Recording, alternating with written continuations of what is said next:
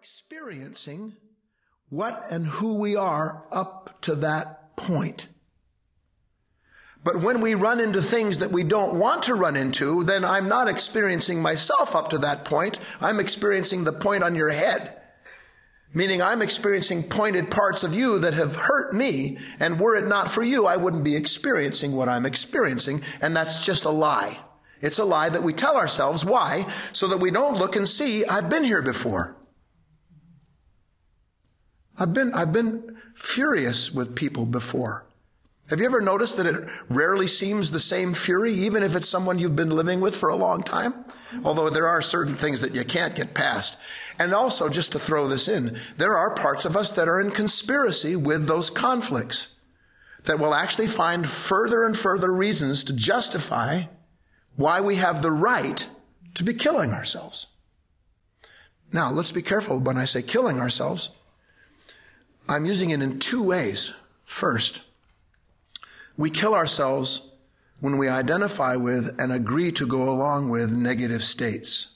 Because just the energy itself of anger, fear, all of these stressed conditions inside of our psychology, our body itself, they have untold ripples. But when I say killing ourselves, I'm not just speaking of what the elevated uh, heart rate and the various chemical compounds that drain and destroy the adrenals and all of the related systems in our body. I'm also speaking about killing ourselves, listen, listen, relative to our potential to have a new life. And that's actually more important than the body itself. Because we are not meant to come into this world and remain who and what it is that we were born we are meant to discover within ourselves a completely different story.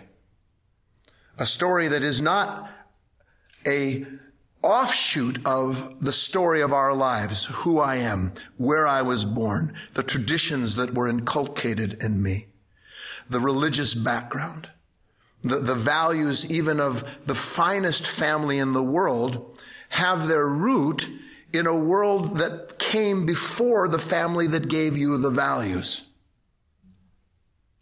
And what we are interested in, if we're genuinely interested in becoming a new, authentic human being, is beginning to realize that this story of our lives is not the only story. And that it isn't until we start to see how over and over again our behaviors, repeat themselves and repeat themselves to the point where we begin the terrible mistake of becoming apathetic in life. The reason that men and women withdraw from the world, and they do, is because they are withdrawing from what the world is showing them about their inability to change their behavior.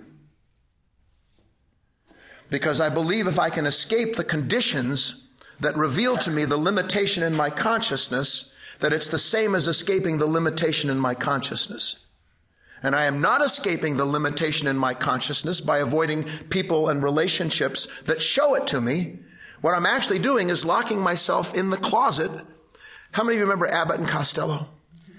If were, they were, if you're young, you won't know them. They were a very funny comedic team. They started in vaudeville, but it's an old bit. Abbott sees a werewolf and runs to hide from the werewolf and goes in the closet where the werewolf is gone. How many of you have gone in the closet where the werewolf is? Exactly. We think we're going to get away from the problem by secluding ourselves. Never knowing that the very act, the very attempt to seclude ourselves from a condition not to our liking is born of our resistance to that situation. And when we resist a situation, even though we don't see it yet, what we are resisting is what we've expressed. So to resist what we don't want is literally to isolate ourselves with the nature that produced the problem, which is why we repeat the life over and over and over again. Now, and I'll just touch on this and then I have to get on with it. I have several stories to tell you. The reason that we're not meant to repeat the lessons is because living within us is an altogether different nature whose very existence, whose very